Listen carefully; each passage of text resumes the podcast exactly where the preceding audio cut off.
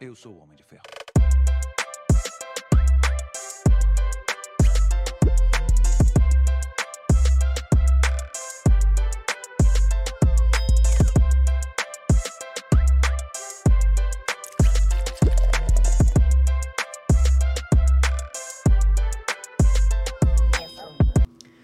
Olá, sejam bem-vindos ao Adami Cash. Eu sou a Mariana, esse é o marido. Vulgo Pedro Adami. Já são dois aninhos de podcast, mais de 200 episódios e aposto que você já se inscreveu no nosso canal no YouTube. Afinal, nós temos dois canais no YouTube, esse que você está nos assistindo e o Cortes da Dami Cash, que rola trechinhos de tudo o que acontece aqui. Trechinhos de 3 a 15 minutos. Caso você goste do que está assistindo nesse canal de cortes, lá na descrição tem um link. É só clicar que ele vai te mandar para o episódio completo. Então não se esqueça se inscrever no nosso canal e seguir também a gente nas outras plataformas, porque estamos presentes no, no Facebook, na Twitch, no Spotify, no Instagram.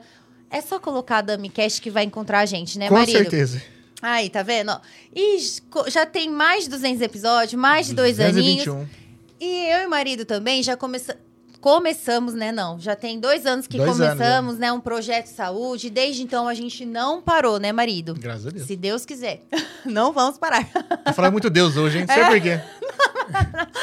Ah, eu e marido procuramos a academia Aquafit. Lá tem aula de localizada, funcional, natação, hidroginástica. Aposto que você vai se encaixar em alguma dessas atividades. Eu o marido, a gente se encontrou, né, marido? Às vezes ó, eu Por não tô incrível que pareça. Por incrível que pareça mesmo. Às vezes você não tá afim de fazer uma musculação, mas olha lá, é, Tem aula de funcional. as aulinhas, dá, dá pra alongamento. se encaixar às vezes no seu horário, né? Porque Com o pessoal certeza. madruga lá na academia, né? Sim, com cer- pois e é. aí você começa a emagrecer, colher os frutos aí dessa atividade física, né? Só que sempre tem umas gordurinhas indesejadas. É onde a framonção estética no ar entra, Pra você tá fazendo uma avaliação pra ver o que o seu corpo tá precisando. Se é um tratamento de criolipólise de placa, enzimas, drenagem, Até né, marido? de pele, né? Lembrando que ela faz tanto nas meninas como nos meninos. E se você tá pretendendo empreender, É, na área da, da beleza, da estética, né? Fala com a Fran lá, porque além dela aplicar os procedimentos, ela pode alugar o equipamento criolipólise. Se você, e se você nunca mexeu com o equipamento, pode ficar tranquilo que ela vai te alugar,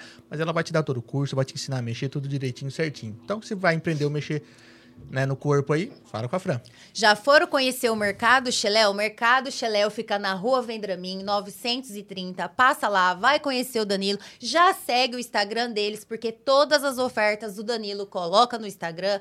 As novidades, porque o Danilo não para de comprar as novidades pro Mercado Xeléu, né, É, isso aí. E eu acho que vocês já estão acostumados a me ver postando aqueles pães maravilhosos, né? Verdade. que a Nutri não vê esses stories. Sim, espero. Então dá uma passadinha, vai conhecer o mercado Xeléu.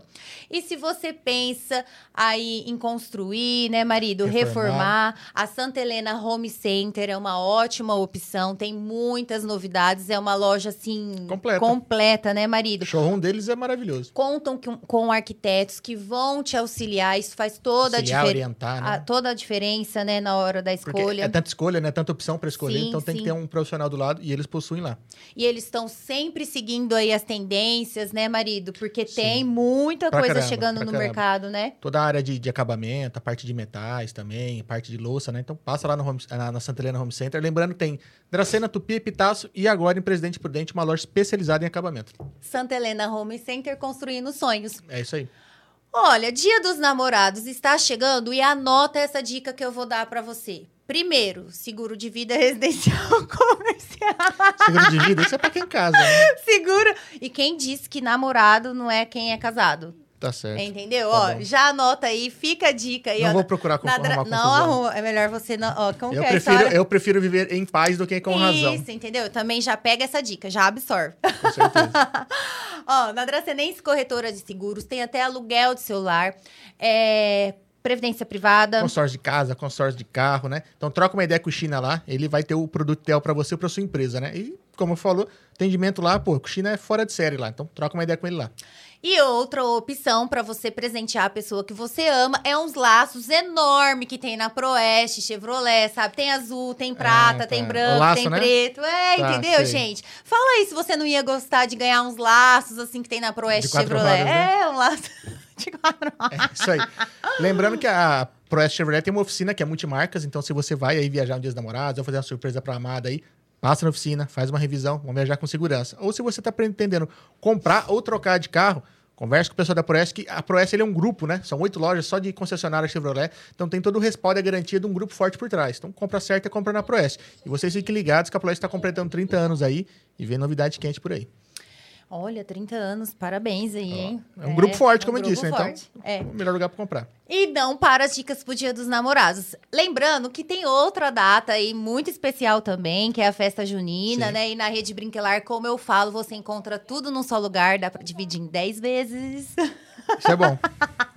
Você encontra desde vestido, roupinhas aí pros filhotes, né, marido? Decoração. Pro filho e pra filha.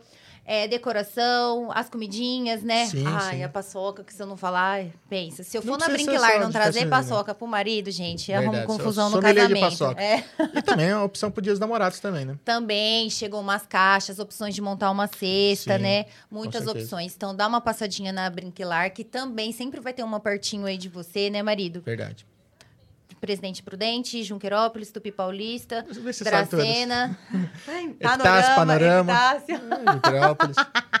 Segue eles Tá no Instagram, que Segue no Instagram. lá tem todas as lojas, tem o telefone de todo mundo lá. E, obviamente, todas as novidades e ofertas. A internet tá tudo certo, tá funcionando, tá tudo ok? Afinal, a gente usa a Conecta Telecom, olha, faz muito tempo. Hoje Verdade. mesmo nós estamos passando por quatro plataformas simultaneamente, ó. Então você vai encontrar hoje a gente no YouTube, no Facebook, no Instagram, na Twitch, né, É isso marido? aí. Tudo ao E vivo. Tudo ao vivo, o nosso convidado, a Gabi, tá todo mundo aqui conectado também, né? É isso aí. E por conta da Conecta Telecom, a gente gosta até de, de frisar que a gente não tem um plano mais rápido deles.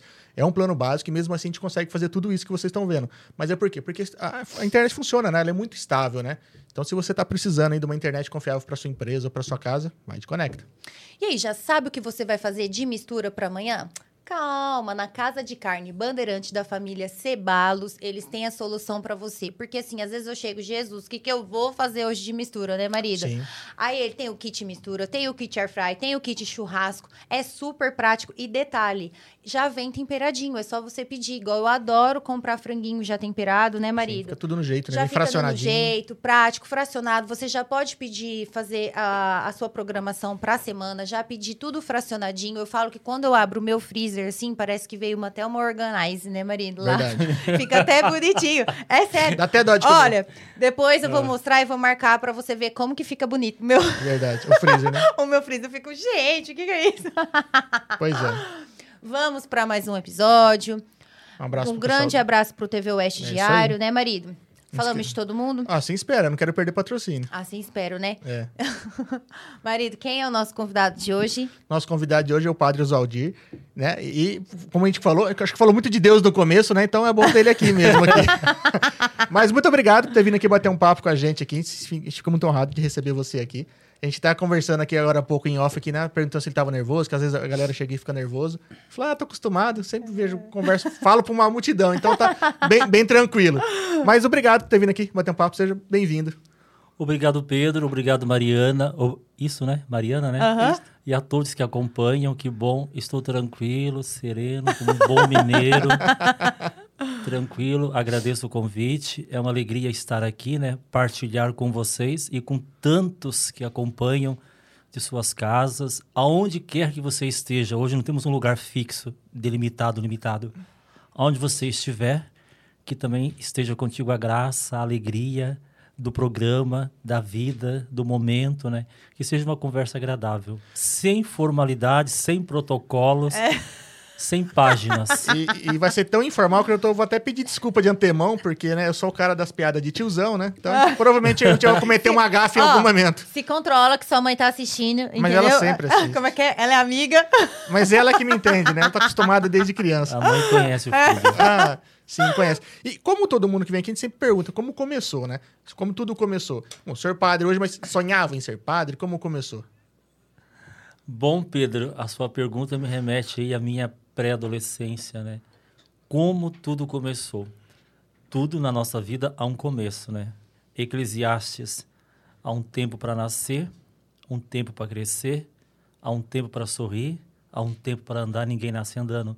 Na nossa vida há um tempo para tudo, até para você também decidir, escolher renunciar e abraçar.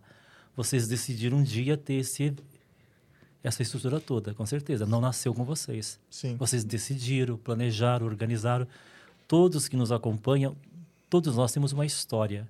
Às vezes essa história nem sempre é permeada de luzes, de alegrias, né? Mas mesmo que não seja, mesmo que não tenha sido, até mesmo nas dificuldades você pode tirar experiências e agregá-las na tua vida. Como tudo começou, né? Quando, eu, quando, quando alguém me faz essa pergunta, como tudo começou, eu sempre digo, olha, depende em que dimensão. Eu digo assim, ó, eu participei do casamento da minha mãe. Olha só, Eu é todo mundo que consegue. Eu, eu participei. Aonde eu estava? em algum lugar nesse, em algum lugar nesse planeta Terra. Eu vi a minha mãe casando, vi a minha mãe dizendo sim, né? Ela já estava grávida de mim de quatro meses, quatro para cinco meses. Então, quando ela casou, eu estava, né? Até porque eu não sou filho também, não, não sou filho do casamento da minha mãe, né? Quando ela casou, ela não casou com meu pai, mas sim com ex-namorado com quem ela tinha voltado a namorar, né? Por imposição da família. Entendi. E, na, e quando ela casou há 40 e poucos anos atrás, eu, ela estava grávida de quase cinco meses de mim. Então, quando eu digo assim, ó, como tudo começou, quando, quando alguém pergunta como tudo começou, em que sentido? Vocação, professor, seminário, né? Dracena, por exemplo, tudo começou. Então, foi assim. Eu sempre digo, tudo começou naquele dia, naquele, naquele momento que os meus pais me fizeram, né? Ali foi o início de tudo. O encontro do meu pai com a minha mãe, o namoro, a experiência deles, né? A gravidez, a minha gravidez, a minha gestação, a minha mãe casando, eu participando da cerimônia. Eu digo para ela que eu fui testemunha né, testemunho do casamento, ouvi ela dando sim, dizendo sim, né, naquela igreja, naquele momento. Então, tudo começou em Minas Gerais, em uma cidade chamada, tem no mapa, tá, gente? Pelo amor de Deus, procure que vai achar. Numa cidade chamada Malacacheta, norte de Minas, diocese de Teoflotone, norte, de- na divisa de Minas com a Bahia. Né? Nasci no norte de Minas, então sou de essência mineira, né? Bem mineirinho mesmo. Cultivo muito essas- esses valores na minha vida. Então tudo começou lá em Malacacheta em 74 e assim por diante, né? E de lá para cá, né, nasci, cresci em um berço católico. Toda a minha formação, né, de família, né, do berço, né, da minha sou de uma família de tradição católica, dizer, tudo começou em termos de religião, nasci num berço católico. Fui criado num, num berço católico. Cresci com valores católicos, né? por parte tanto da família quanto da igreja. Então, a minha experiência é de igreja. Entendi. É um berço católico. Então, nesse berço eu Literalmente nasci, de berço. literalmente de berço. E, de tra... e Minas também é um estado que tradicionalmente a religião é muito Sim, forte, sim. a piedade popular é muito forte. Então, Minas Gerais por excelência, né? Enfim, o mais belo estado dessa nação. o mais belo. Mas São Paulo também é bom, com certeza. Tô brincando. Mas Minas porque Minas porque eu, eu nasci lá. Então tudo começou lá em Minas Gerais. Segundo, a própria história, como tudo começou ainda. Segundo a minha própria história, depois conhecendo, você vai crescer, você vai conhecendo a família, né? Depois perguntando aqui, perguntando e até para minha própria mãe, né? O porquê esse, esse, por que ser padre? Não sou o primeiro padre na minha família, já tive outro, Ah, tenho outro primo que é Já padre tinha uma, também uma- uma referência já já. tinha uma referência primeira, não sou o primeiro padre da minha família, né? Tem outro mais velho do que eu. Outro já, en- já foi seminarista, mas saiu, não prosseguiu, né? Quando eu pergunto para mim, por que ser padre? Por que estar padre? Eu volto na minha história. Namoro da minha mãe, casamento dela, depois a própria situação da gravidez, o como se deu, aonde se deu, numa cidade pequena, uma cidade pequena, uma família de tradição, né? Depois a minha gravidez, a minha gestação, e ela dizia que durante a minha gravidez ela me consagrou a Nossa Senhora. Esse filho será seu e não meu. Então, olhando na dimensão da fé, um filho consagrado a Nossa Senhora e ele é teu, né? A senhora vai ser a madrinha desse menino. A minha mãe sempre disse que a minha primeira madrinha foi Nossa Senhora e eu fui consagrado a ela. Aí você começa a estudar a sua história, a sua vida, né? Por que a fé, por que a religião, por que a importância de Deus na tua vida, o porquê dos valores, o porquê da família, né? Então, tudo isso eu olho para minha história assim com muita gratidão, independente do contexto em que se deu a minha gravidez, né? Sim. Independente de quais foram os fatores que levou a minha mãe a engravidar naquele contexto, né? Eu olho com gratidão. Tanto é porque eu sou fruto dessa gratidão, sou fruto desse amor, sou fruto de- dessa experiência, né? Uma vez consagrado a Nossa Senhora, hoje eu entendo também mais do que nunca porque tão devoto de Nossa Senhora. Olha, a minha vida eu não me lembro de até hoje ter ficado um dia sem rezar uma Ave Maria, sem lembrar de Maria. Eu entendo, porque está ligado à minha história, desde a gestação até os dias de hoje, né? A presença de Nossa Senhora é muito forte. E sempre me refiro a Maria como mãe, né? Aqui já, já me habituei. A mãe do Perpétuo Socorro é a mãe. É, mãe. Onde eu passei era sempre a mãe Aparecida, a mãe de Caravaggio, a mãe da luz, a mãe da esperança, por onde eu já morei, né? Sim. E aqui agreguei mãe do Perpétuo Socorro, porque tem tudo, uma- tá- tem tudo a ver com a minha história. Então, sendo assim consagrado a Maria desde pequeno pela mãe, pela família, de um berço católico, uma igreja, nasci na igreja, cresci na igreja, não sei viver sem a igreja. A igreja é uma esposa. É, incomoda, dá dor de, incomoda, né? Dá dor de cabeça, traz problema, mas é aquela esposa. Essa é uma esposa de verdade. Essa é uma esposa. Aonde eu tô, ela tá comigo, né? 24 horas. É, eu não, sei bem como é. não há divórcio entre o ser padre e o ser igreja, porque um tá ligado, é intrínseco, né? Sim. Tá junto ali, né? Então tudo começou. Ali foi o começo de, de tudo, né? Depois. seja, se- sempre teve indício que o senhor tava com o pezinho ali mesmo, né? Sim, sim. Então, o ambiente, estar nesse ambiente de, de muita devoção, de muita piedade, uma família católica. Então, participando, de, claro que alguma coisa ia dar, né? Não sei se seria padre, mas depois você, eu fui crescendo. Os meus pais se mudaram de Minas Gerais para Foz do Iguaçu, né? Para trabalhar na Itaipu Nacional. Continuemos a vida de igreja, de paróquia, de comunidade. A minha mãe, a minha família, muito engajado. Então, hoje eu entendo o porquê desse amor pela igreja, desde pequeno, desde o berço né, também, né? Essa preocupação. E se hoje eu estou padre, se hoje eu sou padre, primeiramente a Deus, sem sombra de A vocação é dele, é ele quem dá, ele quem chama. Depois a família que me trouxe ao mundo. E também se eu estou padre, eu agradeço em terceiro lugar todas as pessoas que me ajudaram. Se eu falar para você, Pedro, para você, Mariana, que a minha família precisou me dar cinco reais para mim ir para o seminário ou viajar, eu estaria levantando uma grande mentira. Primeiro porque vim, nasci num berço pobre, porém rico de Deus e rico do amor de Deus. Nasci numa família né, sofrida, machucada, porque eu a minha mãe casou, mas não foi feliz no seu matrimônio. Depois acabou ficando com cinco filhos que vieram do casamento dela. Cinco filhos do casamento, e mais eu, seis. Trabalhar, pagar aluguel, manter casa, educar, cuidar, amar. Isso aqui, há uns 30 anos atrás, 40 anos atrás, nossa, para uma mulher Sim. Não foi fácil, não. Hoje eu olho assim para a história assim, ó, sempre com gratidão, nunca Acho com lamentação. Fácil nu- nunca vai Não, é, ser, mas é. por conta da época, né? Tinha até re- muito- relação muito a preconceito tudo. né? Preconceito, Os a mu- olhares, né? os olhares da sociedade, a mulher, sabe, tem que trabalhar, tem que cuidar, tem que fazer, Sim. tem que ser tudo em casa. Mesmo ela Então, sendo um exemplo, fazendo tudo certo, o pessoal ainda olha criti- torto. Olha torto, criticava, falava, né? Depois a própria família do do meu padrasto não, não via com bons olhos também, Entendi. enfim, não entendia o lado dela, assim, compreendia o filho, mas não entendia o lado da, da minha mãe. Aham. Então, eu vejo assim, apesar de tudo isso, né, mesmo assim, não faltou na minha família valores como educação, religião, respeito, confiança, ética, né? Valores que até hoje nós cultivamos porque vieram do berço, né? Então, a minha história começa por aí, passa por aí, né? Porque eu não sou um ser além, nós somos um ser dentro de um contexto, de uma família, de uma caminhada, de uma luta.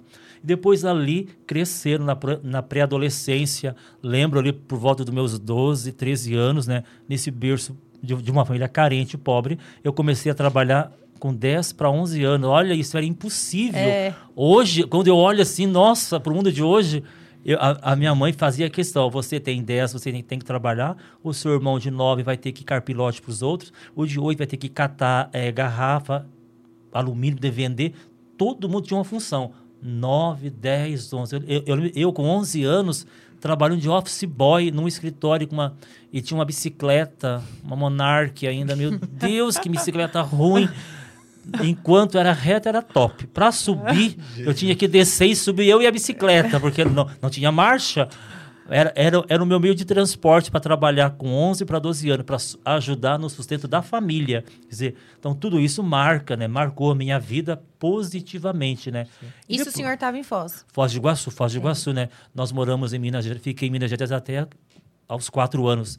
Aí depois a minha mãe, os meus pais foram para Foz do Iguaçu para trabalhar na Itaipu Nacional e lá fazer a vida. Chegou em Foz do Iguaçu, depois o casamento dissolveu, eles se separaram, ela ficou com, os, com todos os filhos, né? Ela ganhou na justiça a guarda de todos eles, né? Porque ele saiu de casa, foi contra a mulher, enfim. Sim. Ela foi aquela mãe, aquele pai 24 horas todo o tempo, é até hoje, né? Se bobear, ela quer ser pai e mãe ainda até hoje, né? sempre, né? É o jeito dela. Então foi uma história muito marcada. E no meio dessa história toda, crescendo e, e muito ligado à igreja, eu cresci no meio de freiras, no meio de padres, no meio de liderança. Nossa, cresci ne, nesse, nesse canteiro de vocações. E todos falavam: Oswaldir, você tem jeito de padre. Jeito. Que é jeito de padre? 12, 13, 14, 15, que jeito de. Não sei, né? Você tem jeito, você tem cara, você poderia ser padre. Nunca pensou quantos quantos e quantos que me falaram isso, nossos amigos, parentes, pessoas da igreja principalmente, né? Você tem jeito de padre. Depois comecei a fazer a catequese, fui coroinha, fui catequizando, fiz a crisma, fui no, para grupo de jovens, grupo de adolescentes, fui ministro da Eucaristia, coordenador de comunidade, coordenador de catequese, coordenador de liturgia. Olha, hoje quando eu, quando eu olho assim para as pastorais, movimentos. É tipo entrar dentro de uma empresa e querer chegar na diretoria, né? Passo por todas nossa, as fases. Quando eu olho hoje para as pastorais assim, ó, nossa, comecei desde pequeno. Eu sempre fui aquele, aquela, aquela criança xereta, né? De participar, de ajudar, de trabalhar, de família, de rezar, de terço para cá. Nossa, sou o filho mais beato da minha mãe, sou o filho mais igrejeiro da minha mãe, sou o que mais vai na igreja, é que eu estou padre, né? literalmente. Então, né? Literalmente sou o que mais, claro, entendo hoje, né? Não que eles não vão, os meus irmãos vão, mas sou aquele filho mais igrejeiro. Mas desde pequeno já era assim, desde pequeno. Já frequentava. Já nunca foi uma imposição foi uma adesão natural. Que eu nasci nesse berço, Sim. nasci nesse contexto. A fé para mim entrou de forma tão genuína, hoje bem purificada, bem condensada, bem estudada, né? Então, eu lembro-se da minha infância, pré-adolescência, adolescência, o início da juventude ali, tudo na igreja. O meu primeiro namoro foi foi na igreja, olha só. Namoro de igreja, namoro de catequese. Ah, isso não é toda Nossa. vez que a gente ouve falar por aí, né? Um padre que namorou. namorei, olha, namorei bons tempos. Começou também na catequese. Uma, eu dava catequese e ela era minha catequizanda, né? Nossa, ela, eu com 18, ela com 16, por ali ainda, né? Enfim, a gente namorou na catequese. Íamos para missa juntos. Sempre eu gostei. Hoje, se você me perguntar qual horário de missa que você mais gosta, sete da noite. Porque eu sempre gostei de rezar missa à noite, sete horas, sete ou sete e meia porque eu cresci numa paróquia que tinha missa aos domingos à noite. Tem uma memória afetiva aí. Nossa, então estar não que eu não gosto dos outros horários, sim, mas estar sim. estar celebrar à noite para mim me faz voltar à minha memória. Se o sermão de manhã não for dos melhores, já sabe, né? Mas eu tenho paixão por rezar missa cedo também. Cedinho e de noite, né? Os extremos. O, o, o, os extremos, cedo e de noite.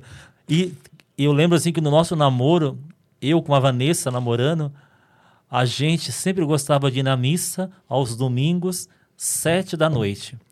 Nossa, e, e, hoje quando eu vou a Foz do Iguaçu e celebro nessa paróquia onde eu morei, cresci, Legal. eu olho assim, nossa, quantas vezes namorei nessa paróquia, é quantas vezes sentei naquele banco, quanta... Hoje, quando eu, quando eu vou lá, tá minha mãe, tá os pais da Vanessa. Hoje a Vanessa tá casada, tem filhos, né? Tá os pais da Vanessa, a minha família. Quando eu olho assim naqueles bancos, naquele banco, onde sentou a Vanessa, sentou eu, sentou a minha mãe, sentou a mãe da Vanessa, o pai da Vanessa, a mãe da Vanessa.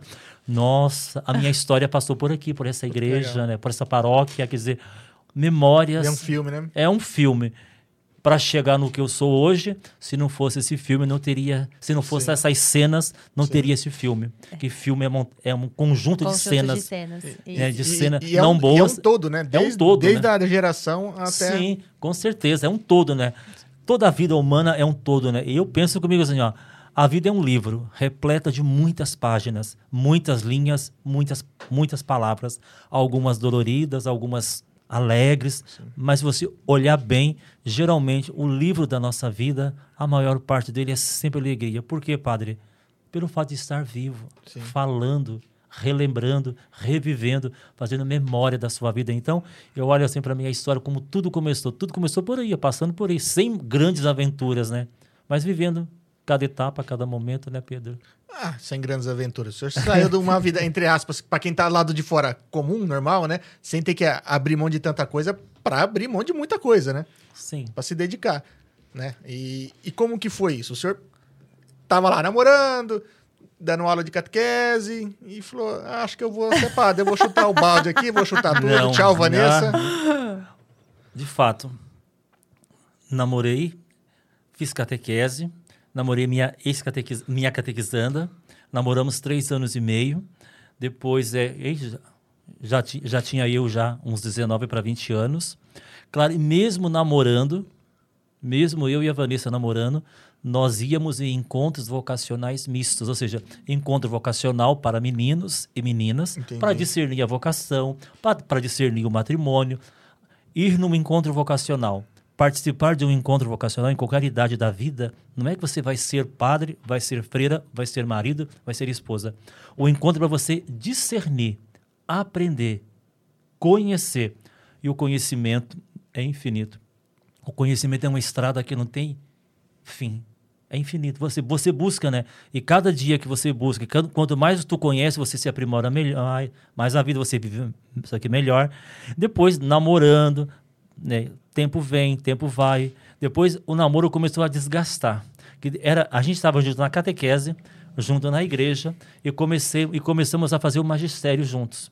Caramba.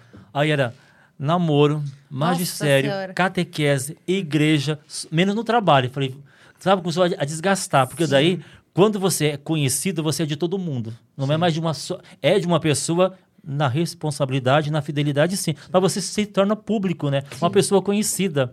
E ela era bem conhecida, assim como eu estava no meio de tantas pessoas, né? Sempre cresci cercado de pessoas. Eu não posso reclamar que na minha vida eu fui aquele ser de escanteio. Cresci numa família grande, aliás, nasci numa família grande, cresci numa família grande, me criei numa família grande, sempre ligado à comunidade, dizer, a minha vida toda foi no meio de pessoas, com pessoas, e pessoas de bons valores, de, de boas reputações. Nossa, tudo isso me ajudou a formar a personalidade, a minha identidade. Né? Então, depois de três anos de namoro, terminamos.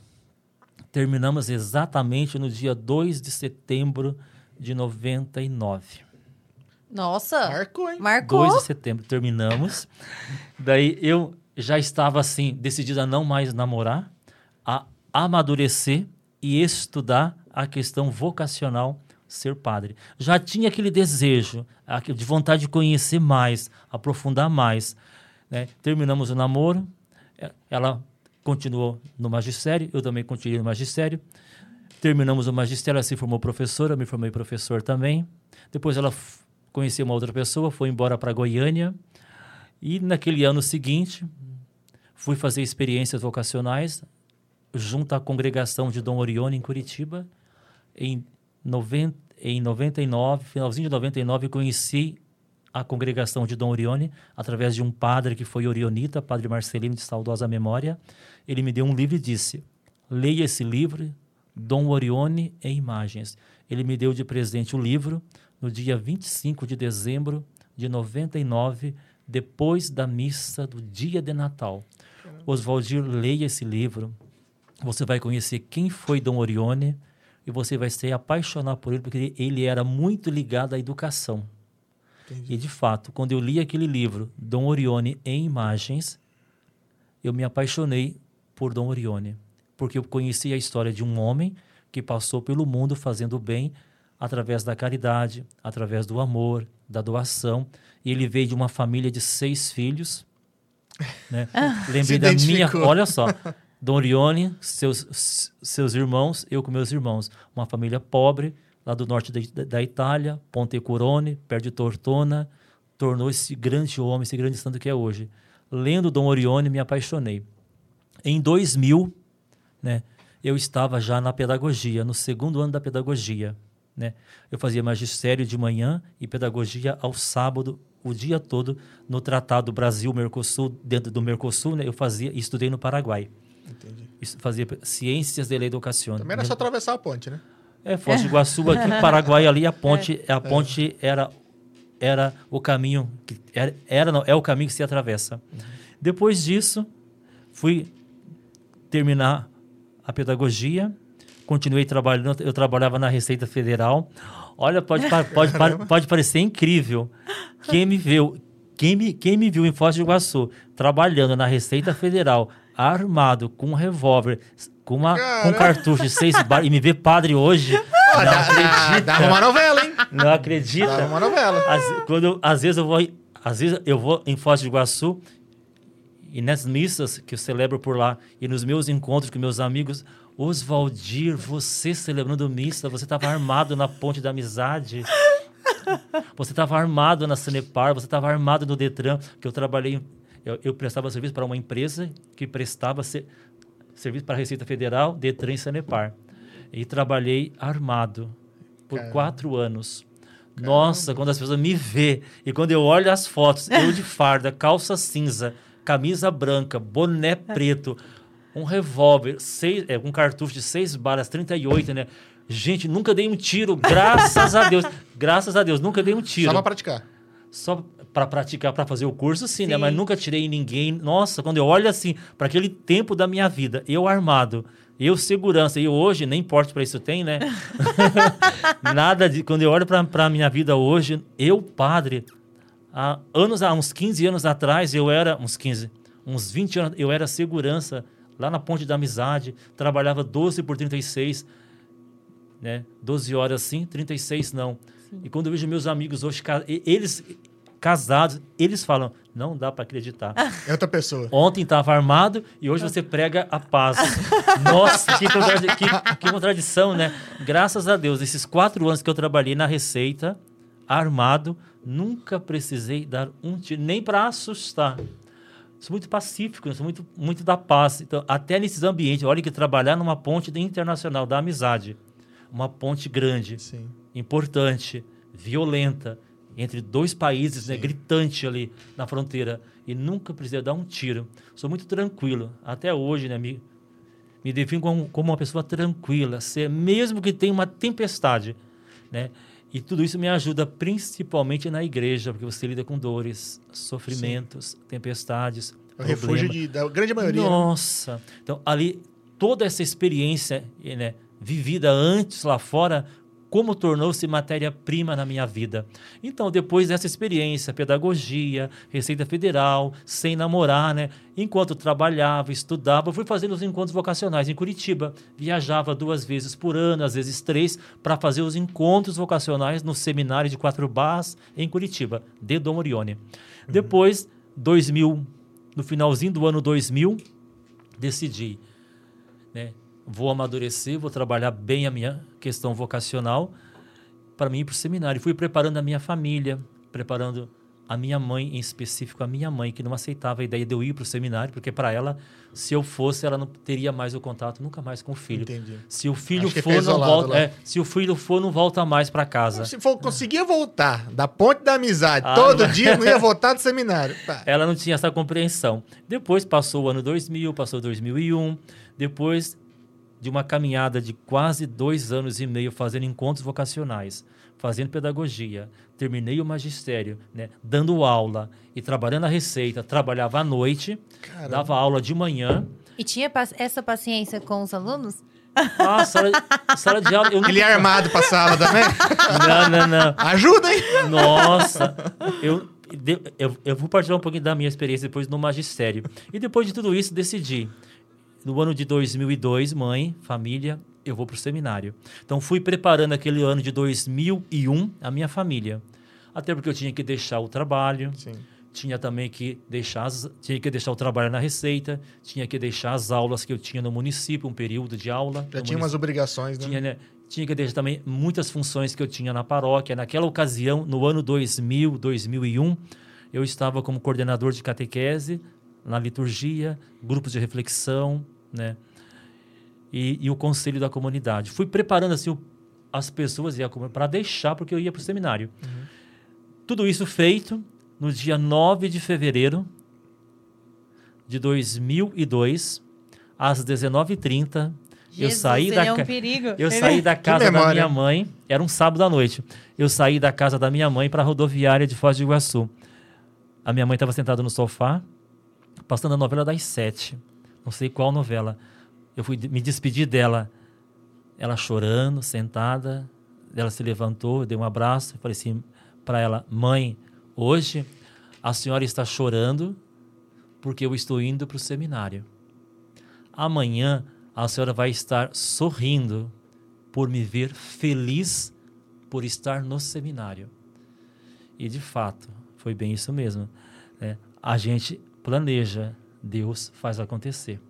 E foi bem assim. Um ano depois, na Páscoa de 2003, 2003, a minha mãe foi me visitar no seminário. Porque em... vocês ficaram um ano sem se ver. Um ano sem se ver. Entendi. Ela foi me visitar no seminário em São José dos Pinhais. E no domingo da Páscoa eu estava fazendo comentário. Sempre gostei de fazer comentário de missa, sempre. Não de ler no papel, de, de fazer no espontâneo, né? Uhum. Sempre gostei de falar na espontaneidade. Eu fazendo comentário daquela missa, eu olhei para minha mãe assim: Hoje, mãe, a senhora está aqui feliz chorando de alegria por me ver eu no seminário feliz. Aí ela chorou, nossa, derreteu. E de fato, e de lá para cá, e ai se eu falar em desejar, acho que era é a primeira a ser contra. Quem no início não apoiou, hoje é uma grande apoiadora, defensora. Claro, entendo. Não entendia, não sim, compreendia. Sim, sim. É uma questão de conhecer, de aprender, de conhecimento como é importante seja, seja como é importante o conhecimento, seja no senso comum, o conhecimento da dona Maria que limpa o banheiro, daquela senhorinha Sim. da roça, quanto o conhecimento acadêmico. Não é que qual é o melhor, é que todos têm uma experiência e todo conhecimento te remete a alguma coisa, né? Sim. né? O conhecimento da dona Maria lá da roça não é superior ao meu e o meu não é superior ao dela. Ela tem um conhecimento tem que ser respeitado, tem que ser valorizado. É aquilo que a vida deu para ela. Talvez foi só aquele momento que ela teve de aprender para conhecer. Então, eu valorizo muito, né, o conhecimento em diferentes esferas, em diferentes, em diferentes dimensões. A minha mãe tem um conhecimento genuíno, puro, da roça, de uma cidade pequena, quer dizer, foi a vida deu isso para ela. Então, entendo que no, no momento X ela não entendeu. Depois que ela compreendeu e percebeu o filho não foi embora, o filho está tá vivo, o filho pode voltar, pode ligar, pode escrever, pode vir, ela pode visitar o seminário, ela pode conhecê-la, como ela já veio aqui, né? Sim. Ela ganhou mais uma família. A família nossa se expandiu, porque aonde tem e existe um padre, a família daquele padre se torna de todos os, os demais Sim, padres, se torna, certeza. você amplia, né? E hoje, assim, então, foi essa experiência, assim, né? De namoro, de encontro vocacional, de discernimento, depois o magistério também, né? E mesmo entrando para o seminário em 2002, como eu já entrei com o magistério e a pedagogia, eu já entrei naquele ano assumindo oito turmas de, de aulas, né? Já tinha oito turmas do, do quinto ao oitavo ano trabalhando no ensino de valores e trabalhando filosofia e história. Quer dizer, já entrei no seminário Entendi. por ter já uma profissão por ser já professor, já entrei dando aula no Colégio Dom Orione em Quatro Barras. Então, porque são quantos anos o seminário? O seminário eu entrei em 2002. Me ordenei padre no dia 8 de dezembro de 2012, 10 anos. Oh, aniversário foram, da cidade era Foram 10 anos, foram 10 anos de estudo, né? Caramba. E isso mesmo depois do ensino médio, magistério e pedagogia, porque você tem as etapas necessárias que são próprias da congregação aspirantado, postulantado, noviciado, filosofia, teologia, tirocínio. Tem etapas que são próprias. São as tem as matérias eclesiais. Teologia Sim. é uma matéria eclesial. Né? A filosofia é uma, é uma ciência humana, mas necessária também para aquele que deseja ser padre. Ser padre. Antes da filosofia e antes da teologia, tem as, as disciplinas, né? os conteúdos próprios de cada congregação. Assim como os salesianos, franciscanos, beneditinos, nós orionitas também temos uma grade formativa, né? Então, estudei 10 anos para ser padre. Tudo em Curitiba. Comecei em Quatro Barras, 2002, primeiro ano. Segundo ano da minha formação seminarística foi em São José dos Pinhais, o ano de noviciado, fui noviço. Depois, dois anos de tirocínio. Tirocínio é uma palavra italiana para dizer dois anos de apostolado, né? dois anos de pastoral, de serviços entendi. pastorais. Um ano foi aqui em Guararapes, perto daqui nas nossas casas que nós temos ali. O segundo ano foi numa missão, numa paróquia nova que nós assumimos em Dourados, 2005. 2006, 2007, 2008 fiz a graduação da filosofia em licenciatura. Poderia escolher o bacharelado ou licenciatura. Como eu já vinha de uma caminhada de magistério, pedagogia no campo da educação, eu vou continuar na educação. Eu creio muito na educação. Eu acredito na educação, né? Ela alavanca, ela transforma, ela constrói, ela derruba barreiras, viseiras, né? A educação, ela tem essa faceta de abrir horizontes, né? Sempre gostei, vou continuar na educação. Aí optei por fazer filosofia em licenciatura, fiz três anos. Aí me formei em, 2000, em dezembro de 2008. 2009 a 2012, me mudei para Grande São Paulo, na região metropolitana Cotia. Lá em Cotia, para fazer a graduação da teologia, os últimos quatro anos né, antes da ordenação sacerdotal. Então, essa foi um pouco a minha traje trajetória acadêmica, né?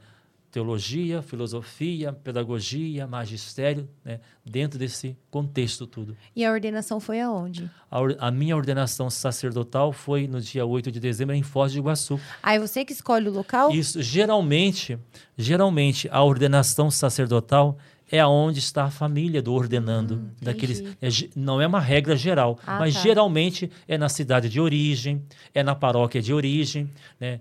A minha ordenação diaconal, né?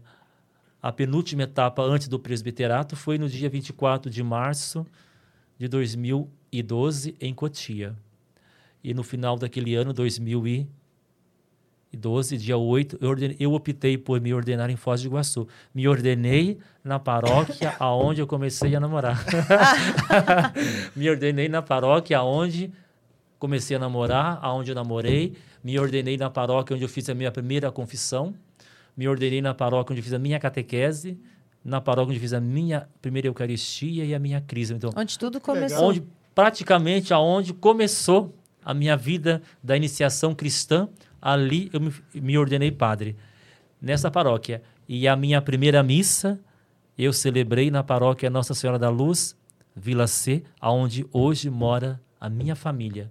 Então, a primeira missa na paróquia onde hoje meus- a minha família mora e a minha ordenação na paróquia onde tudo começou na minha vida de catequese, de vocação, discernimento, namoro, né? Até hoje, né, essas duas paróquias fazem parte do meu coração, porque uma eu cresci, me ordenei padre nela e na outra celebrei a minha primeira missa, né? Claro, dentro também quando quando eu falo de- das alegrias da ordenação, não posso esquecer também que dentro da ordenação, na semana da ordenação, né, a minha mãe ficou viúva Eita. Na né? semana. bem na semana. Foi o ano 2012. Eu cheguei, de- eu cheguei, eu fui de São Paulo para Foz do Iguaçu dia 29 de de novembro. Novembro. No- passei por Londrina e no dia 30 desci até Foz do Iguaçu. Cheguei em Foz do Iguaçu, os meus pais separados, né, de- já estavam em Foz do Iguaçu no dia 2 de dezembro. O meu padrasto, pai dos meus irmãos, veio visitar, veio me visitar para dizer, "Ah, eu vim, eu vou participar da tua ordenação, desse momento da tua vida, por mais que ele não morava com a minha mãe, mas ele veio, né, Sim. que foi convidado para isso, né? Ele chegou no dia 2, lembro como se fosse hoje, dia 2 de dezembro. Eu estava no quarto, a minha mãe disse assim: Olha, o teu pai chegou. Eu chamava ele de pai, né? Teu pai chegou, você não vai vir cumprimentar ele? Eu falei assim, sim, sim, mãe, eu vou lá. Cheguei na, na cozinha, cumprimentei ele, abracei ele, me abraçou. A minha mãe mostrou para ele a minha roupa. Ó. Essa vai ser a túnica, essa vai ser a estola, essa vai ser a casula que o Oswaldir vai usar no dia da ordenação. Ele, ah, vai estar tudo. Ele disse, tudo branco, né? Por que tudo branco? Porque dia 8, Pai, é o dia da Imaculada Conceição. Nós estamos no advento, cor roxa, preparação para o Natal. Mas vou usar tudo branco no dia da minha ordenação, porque a liturgia permite. Depois tomamos o café, ele saiu com o filho mais velho dele para dar uma volta no bairro. E durante esse passeio, ele teve um ataque fulminante do coração. E veio a morrer.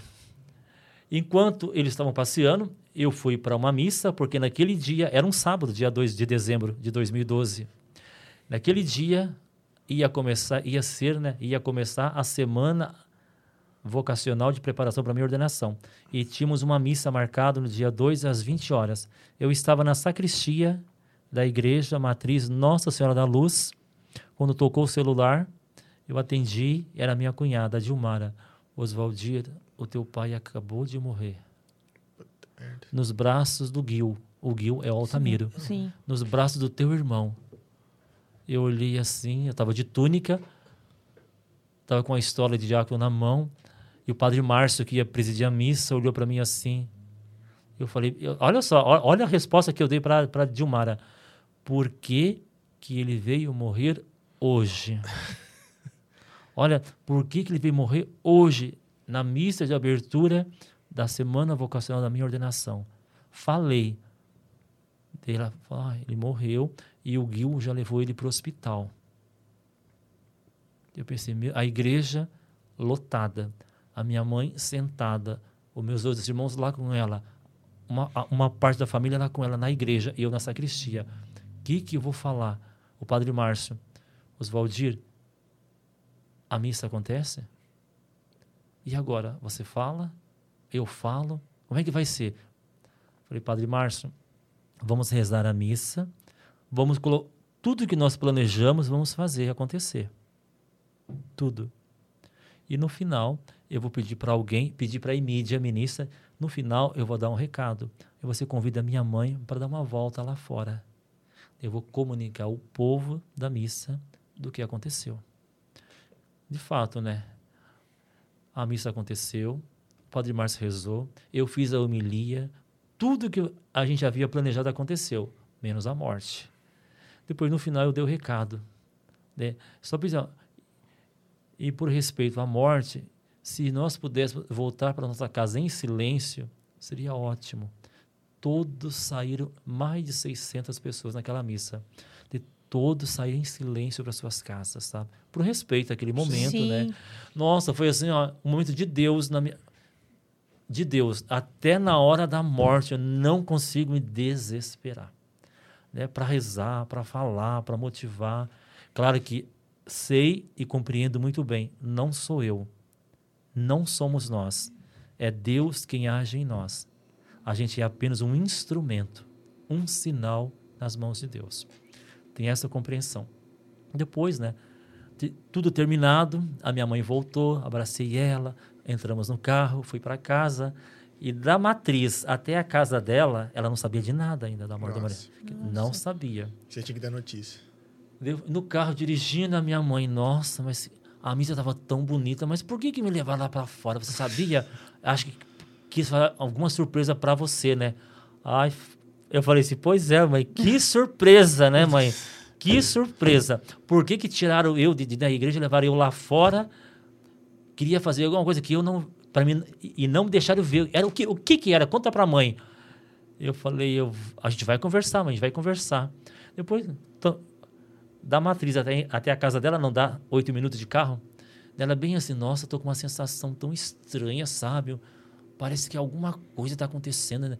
Me tiraram da igreja, me levaram lá fora, não me falaram nada. Tava desconfiada já. Tá, alguma coisa está acontecendo. Falei, tá acontecendo sim, mãe. Em casa a gente vai conversar, eu vou te explicar, mas o importante é que a missa aconteceu, a senhora rezou, nós rezamos, né? E ela, olhava, olhava. Aí chegamos em casa, descemos, fui na sala. Eh, ela entrou, uhum. foi na sala. Depois eu fui abrindo a janela, abrindo a cortina. Falei, mãe, vamos sentar e conversar. Mãe, a vida tem alegria, a vida tem dor, uhum. a vida tem ordenação, a vida tem nascimento e a vida tem morte. Morte? Morte de quem, menino? Morte de quem, menino? Caramba. Falei, morte, mãe. A gente nasce, a gente morre, né? E a vida também tem isso.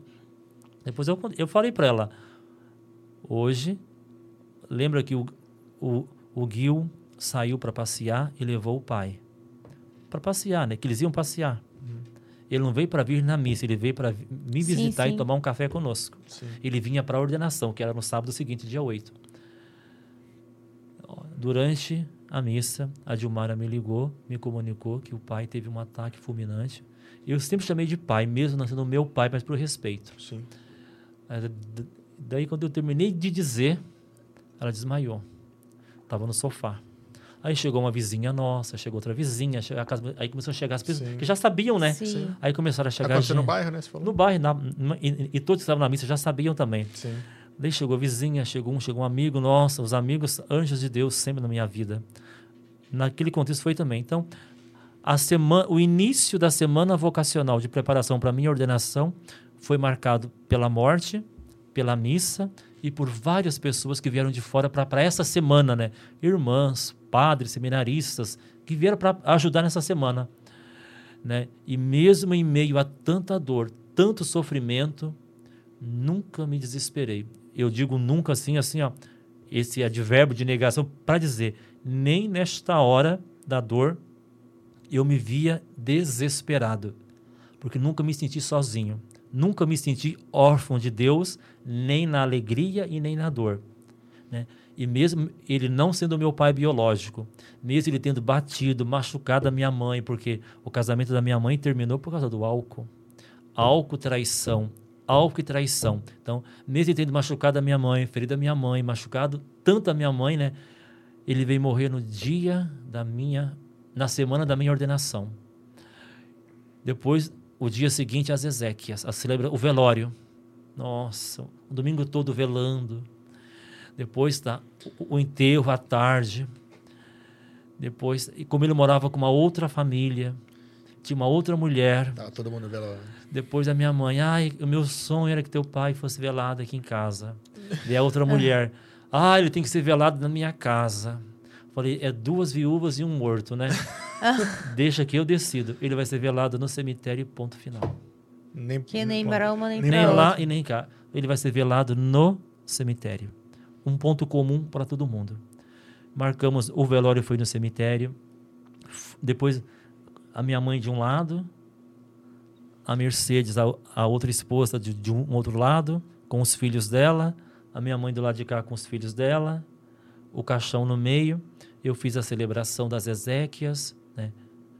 para as duas famílias, né? Rezei com as duas famílias e nessa hora da morte, eu não vou brigar porque ela é amante, porque ela foi mulher, ela Sim. não, nessa hora vamos consolar e nos consolar. Não era pra, para brigar, nem nessa nem em, hora nenhuma nenhuma nessa. situação. Não se briga nessa situação, muito menos nessa situação.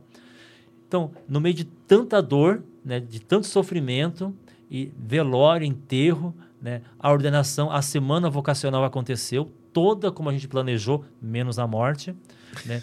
Atividades, celebrações, procissões, coroações, na- confissões, nossa, e tudo foi para preparar o dia 8 de dezembro. A minha ordenação foi no dia 8 de dezembro às 18 horas, né? Às 18 horas. E no dia da minha ordenação, a minha mãe sentada aqui, uma cadeira vazia, em cima da cadeira uma rosa vermelha. Aquela rosa era para lembrar que se ele estivesse ali, ele estaria o meu padrasto ao lado dela, mas como ele não estava, aquela rosa ali lembrava a presença, presença dele, a dele. presença, né? A presença. Deu- aconteceu a ordenação, me ordenei padre. Depois, a minha primeira missa, eu havia planejado ela totalmente diferente. Tornou-se a primeira, a minha primeira missa foi a missa de sétimo dia do meu padrasto. Rapaz. Ah, não ia ser uma novela que é a da vida dele, é a novela A minha mexicana. primeira missa, a minha primeira missa que eu esperei 10 anos, eu planejei ela de cor branca, festiva, ah, não que não foi. Sim. Sim. Nossa, prepare, sabe? É como se você prepara o teu casamento. Sim. Preparamos tudo. Nossa, até a homilia, tudo, tudo, tudo, tudo, tudo. O padre que ia fazer a pregação, tudo, tudo, preparamos tudo. Aí me chega a morte. Quando eu olho assim, meu Deus, e agora vai ser Dia 9 de dezembro vai ser a missa, a minha primeira missa, às 9 da manhã, Igreja Nossa Senhora da Luz, Vila C, Foz do Iguaçu. Foi a missa de sétimo dia. Alegrias inúmeras, lágrimas inúmeras. Aquela igreja cheia, a minha mãe com meus irmãos de um lado, e do outro lado a Mercedes, as ex-esposas, a ex-esposa com seus filhos, né? Eu olhava assim, a minha mãe sentada ali com meus irmãos, ali a Mercedes, né? Sem mágoa, sem ressentimento. E porque eu convidei eles para estar presente naquela Sim. ordenação, eu convidei eles para estar na minha ordenação e para estar na missa de sétimo dia também, né? O que nós podemos fazer agora pela pessoa que já morreu? A oração, Sim. o consolo e a compaixão. Vão brigar, já foi, já morreu, né? E assim fomos vivendo. É, passou essa semana, passou a ordenação, dez anos já se foi, né? Vou fazer agora onze de padre já. Eu percebo assim que na minha vida sempre houve, né? Essas essas dores, mas elas nunca falaram por primeiro, né? Nem na morte, nem nas nem, nem no sofrimento, nem na separação do, dos meus pais, né? Nem nas nem na morte do meu irmão também que aconteceu durante o meu tempo de seminário, né? Nenhuma dessas fatalidades na minha vida, nenhuma das dores que eu passei na minha família me fez desistir. Né? Nunca veio esse sentimento: tem que desistir, tem que voltar para casa, tem que abandonar tudo. É, teu irmão morreu, teus pais se separaram, tua mãe ficou doente, teu padrasto morreu. Não, pelo contrário, eu encontrava muito mais força para continuar. No meio de tantas provações, e de tantas complicações, sempre tive aquela motivação. Vale a pena, vamos continuar, vale a pena, vale a pena. De fato, não é mão humana, é mão divina. Né? Sim. E assim foi um pouco a minha trajetória vocacional. Fica até meio sem palavra, porque aconteceu muita coisa, né? Muita pra, coisa. Eu não sei se, se dá para chamar de teste, tem gente, né, pessoal... Provações. Provações. Provações. Que Deus não dá uma, uma cruz maior que você não possa carregar. Mas de eu fato. não sei né, até onde isso é verdade, porque ele faz a parte dele, mas a gente também tem que fazer a nossa parte, né? Sim, Pedro. E de fato, isso, como dizem, Deus não dá para ninguém uma cruz. Ai, a minha vida está difícil. Olha, filha, se você parar bem, se ele deu para você, ele sabe que você é capaz de carregar. Sim. Porque Deus não vai dar algo para você, para machucar você, para te impedir de ser feliz. Pelo contrário, o sonho de Deus é te ver feliz. Sim. O sonho dele é nos ver pessoas realizadas. Deus não dá para ninguém algo que você não seja capaz. Eu olho para minha vida assim, se eu fosse somar dores e problemas, com certeza inúmeras dores, inúmeros problemas, mas muito mais alegria. Primeiro, alegria pela vida, Sim. pela superação, pela luta, pela história, pelos valores. Se você colocar tudo na balança, você vai perceber que muito mais é para louvar e agradecer do que ficar murmurando que os problemas humanamente nos acompanham. Acom os problemas acompanham o homem desde quando o homem é homem. Abraão Sim. teve, Moisés teve, Jesus Cristo não sendo somente homem, mas homem e Deus, divino e humano, né? Diferente de nós, que ele não tem pecado, ele também passou pela cruz. Sim. Mas nunca foi aquele ser desesperador, sempre esperançoso, né? Então, eu penso que, de fato, né? Quando Deus chama, quando Deus te capacita, quando é Deus que te dá, ele não te tira. Ele te aprimora, ele te fortalece, né? E de fato, eu tenho essa compreensão. O que Deus deu para mim não é para o meu irmão, para os meus irmãos, não é para minha mãe, é para mim. Não Você é meu colega, é, é para mim passar. A experiência é única. Eu não posso transferir a minha para a sua. Eu posso aprender com a sua e posso partilhar a minha com a sua e vice-versa. Mas eu não posso viver a sua experiência. Eu não posso viver a vocação do outro. Eu não posso responder pela Mariana. Deus te chamou. Responda sim ou não. Eu posso te ajudar, eu posso te instruir, eu posso te orientar, mas a resposta é pessoal. Né? O chamamento é pessoal. Né? Deus te chamou. Né? Não é só eu cristão, só eu católico. Todo ser humano foi chamado um dia à existência humana. Em qualquer religião, ninguém caiu de paraquedas. Todo ser veio de um. Né? Se você fosse judeu, né, tem um porquê. Se é islâmico, tem um porquê. Sim. Se é indiano, se é hindu, tem um porquê. Se é um ateu, tem um porquê também. Quer dizer, Sim. todo ser tem um porquê e um para quê. Ninguém está aqui para nada e para o nada fazendo nada. Não, nós, nós temos O senhor deu uma olhada, uma olhada boa nessa geração que tá vindo? Tem uma galera que tá assim, viu? Mas então, O senhor tem TikTok? não, não- ainda não, tá? Porque Não faça isso. Já me provocaram para fazer, já me provocaram, Ah, é? faça, faça, faça, Ah, né? tá. Mas eu não tenho mas, não. mas se o senhor tiver intimidade com a câmera ali pra passar umas mensagens, é legal. Acho que o mundo Aham. precisa sempre, sempre disso, né? Tem. TikTok tem muita bunda rebolando. Podia ter umas passagens bíblicas Sim. também. É, é bom. Pois é. Dar uma equilibrada na coisa. Então essa é um pouco a minha história dentro da enquanto enquanto dimensão vocacional é essa. Depois você falou do magistério, da sala de aula, educador, né, professor, mas sabe né? que ele tava armado, era mais tranquilo. É. É, Mas por, por que veio parar em Dracena? Dracena. É a mesma coisa de eu achar a cidade em Minas que você é. Ó, mas antes, Nasceu, an- antes sabe? dele falar que veio pra Dracena, eu preciso ler uns recados, que tem uma galera que mandou recado aqui, tanto no YouTube quanto no, no Facebook. Que é o Guilherme Rodrigues Mendes mandou boa noite, benção padre. A Flávia Jacão mandou, manda um abraço pro padre Oswaldir, ele é uma bênção de Deus. A Aline Queiroz mandou, presente providência divina à nossa eh, população. Padre Oswaldir é uma bênção para a comunidade Perpétuo Socorro. O Guilherme ma- mandou mais umas palminhas. A Aline ainda falou, a dona Eva é maravilhosa. Mãe com M maiúsculo. Inclusive, uma das missas que a gente assistiu, ela estava aqui. Ela tava no aí, é. Socorro, É né? isso, eu tava lá domingo de manhã. Isso, Isso exato. mesmo. Viu, gente? Eu vou na missa. o suficiente? Não, mas eu vou. Que bom, Pedro. É, Guilherme Rodrigues mandou aqui. é, Esse tem história, dá pra apontar uma novela. O João Marcelo falou. E depois aqui no, no, no Facebook, aqui. Nossa, tá uma galera aqui. É, o Vitor Reinaldi mandou. Padre Osadir, muito sábio, sempre orientando os, é, com os melhores conselhos. Sem trava na língua, palavras diretas e sábios. Obrigado por fortalecer a sua comunidade. Abraço. Adoro quando tem trava na língua. A Rosana Nogueiral Barros mandou. Padre Osaldir, muito sábio em suas palavras. É, seus sermões é, na missa são os melhores. Sempre falando com o coração e com as palavras acolhedoras e muito especiais. A Elda Letícia Seabra. Padre Osaldir, um ser humano incrível, um presente que recebemos. A Eva Menon mandou. Padre Osaldir, uma bênção entre nós, exemplo de fé. Que Deus te abençoe e te proteja sempre. A Jaque Crepaldi também falou que tá com saudade. E Ah. o Caio Vicente tá dando boa noite aqui também. E todo mundo da Perpétuo Socorro que não assistiu vai, vai ter que rezar aí algumas Ave Maria e Pai Nosso, e não ter sido o padre aqui não da Miquesc, ó. A Jaque falou assim que essas mensagens dos- do padre são inesquecíveis. Tá com muita É, a saudade. galera elogiou muito o- o- a vinda do senhor para Padracena. Todo mundo falou mu- muito bem do senhor. Que bom. O Lucas Mendes, não sei se, t- se ele tá aí, mandou aqui também. Gente, mandei abraço para tanta gente aqui que desculpa e se falei alguma o, coisa. o Rafael Ribeiro mandou assim: história linda, padre. Testemunho de vida que muda a visão de muita pessoa. E o Clóvis também mandou um grande abraço. É sério, eu vou, vou mandar um corte para Netflix a gente fazer um vídeo. Que série, bom. né? Muitos aí, claro, todos que você elencou aí, lembro de conversar, de conviver, de, de, de trocar O experiência. senhor lembra a data de sei Lembro, lá o que, lembro. a hora, Eu- que não sei o que lá. Eu, Jesus Eu tenho dó de amado. quem tá devendo alguma coisa pro padre, que ele lembra a data, a hora, a roupa. Meu Deus, é um perigo.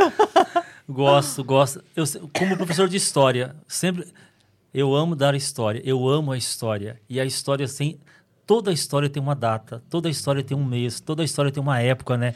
Então, e, e a, e, e a história da nossa vida, para mim, se não for a história da minha vida, o que mais dará sentido à minha vida? Se houve uma história, houve um começo, então eu gosto muito da, da história. E como professor, né, de criança, de berçário até terceirão, ensino médio, assim, trabalhando filosofia, história e ensino de valores, né? Como professor agora, um pouco da minha experiência como professor, sala de aula. O professor que grita é um despreparado por natureza, porque o grito não educa, machuca, espanta. Todo grito é assustador, né? Então, o professor que grita, um ser que grita, não consigo entender como ele consegue educar. Como é que eu posso gritar depois eu vou falar de educar? Então não, não combina, né? Eu creio que o grito machuca. Também não é- não sou aquele professor de conteúdos, somente de conteúdo. Tenho que dar conta do livro, tenho que dar conta do programa, tenho que dar conta. Tá, você tem que dar conta de muitas coisas. De fato, Sim. a chamada, o conteúdo, a pressão de você tem N responsabilidades, né? Mas você educa pessoas, você educa gente, você educa ser, você mexe com o coração. E hoje em dia, no mundo e no Brasil em específico, a nossa educação nunca foi valorizada como de fato deveria e pode, né? Vira um dia a ser. Né? O educador no Brasil nunca foi valorizado, né? nem mesmo na rede privada, se você olhar pela missão e Sim. pela grandeza de quem educa, eles não têm o devido valor, né? É uma lástima. Hoje é. ainda menos, né? Parece que quando a, a, o aluno ele não consegue tirar uma nota, fazer alguma é coisa, o professor. é culpa do professor. Hoje Isso. É fácil você só que, só que dizer, eu, ele me reprovou, ele me deu zero, né? ele me deu isso. Não. É tudo um contexto, né? O professor é um eterno ensinante. O aluno é um eterno aprendente. Ensinante e aprendente são duas vias que caminham juntas. O professor não é o dono do saber, não é o detentor do poço da sabedoria, uma vez que a sabedoria é infinita, mas ele é alguém que agrega valores, conhecimentos e que partilha, né? Hoje em dia, se a gente olhar bem, quando você tem essa sensibilidade, eu não sei tudo, porque a sua experiência pode me ajudar. As mídias sociais, os nossos alunos dão um banho então, Sim. eles dominam essa rede, porque Sim. é da eles são frutos da rede, eles são frutos do momento. Dizer, quando você sabe interagir e trabalhar, né, essas duas dimensões, a educação ganha. Vejo também, sinto, né, reconheço, né, como professor, o corpo docente, o magistério não é valorizado. Né? Hoje, o Estado privatiza tudo, até as Sim. suas responsabilidades, né? A família privatiza também os filhos, Sim. delega para a escola. Não é delegando e privatizando que você vai estar educando. O, né? o pessoal quer terceirizar tudo, inclusive a, a culpa, né? Sim. Esse é um problema. A nota errada não é minha, é sua, você que Sim. deu. O zero foi você que deu. Quer dizer, eu não aprendi, você quer dizer, todo mundo quer terceirizar. Enquanto a gente não tomar consciência, eu como família sou responsável. Eu como igreja sou responsável. Eu como padre sou responsável. Vocês, como pessoas públicas, são responsáveis por produzir e ensinar. E a gente ensina também com um programa como esse. Aí lascou, hein? Fiquei né? com medo agora. A gente ensina, porque nós, nós somos eternos aprendentes, eternos ensinantes, né? Então a gente ensina e aprende. Então, todo aquele que ensina, todo aquele que está disposto a aprender, educa. Né? Seja na educação formal, seja na educação informal, a informal, aquela que vem do berço, da família, do clube, da rua, também tem o seu valor, né? Com certeza. Eu vejo hoje que não é o privatizar. Hoje nós somos frutos, né? E às vezes estamos vivendo em uma sociedade que quer privatizar tudo, até o amor de pai e mãe. Aí, daí a gente vê as mazelas, não é só isso, não é só essa fonte, mas contribui né, para um ser humano doente, machucado, ferido, que não assume responsabilidades. Não é eu, como pai, não posso privatizar. Vocês dois não podem privatizar a missão de marido e mulher. Não, vocês ou nós assumimos e damos o nosso melhor e somos protagonistas da nossa relação, ou ela vai ficar fragilizada. Hoje a família está fragilizada, o Estado está fragilizado, a nossa sociedade ela está bem fragilizada. Sim. Depois de uma pandemia que ainda é gritante em muitos lugares aí, né? Fragilizou bem. São muitas fragilidades. Então eu creio que no campo da educação, você tem assim um elenco para trabalhar, muita coisa para fazer, muita coisa para organizar.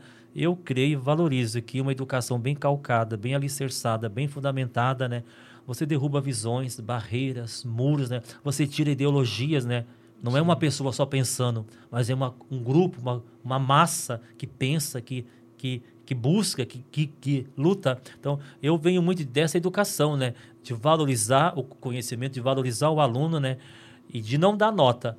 Você tem que tirar, você tem que produzir a tua nota, você tem que você produz conhecimento, esse conhecimento vai ser avaliado e gera uma nota, é você que produz. Você produz falta, você produz presença. Não vou te dar falta, não, eu, eu, eu não tenho que ficar dando presença para você. Você tem que ser a presença da sala. Né? Se você teve menos falta ou não falta, avalia. Então, Sim. acho que a gente tem que delegar e cobrar também. Então, eu olho assim para a educação assim com muita esperança, né? Paulo Freire dizia que o professor é aquele que semeia esperança.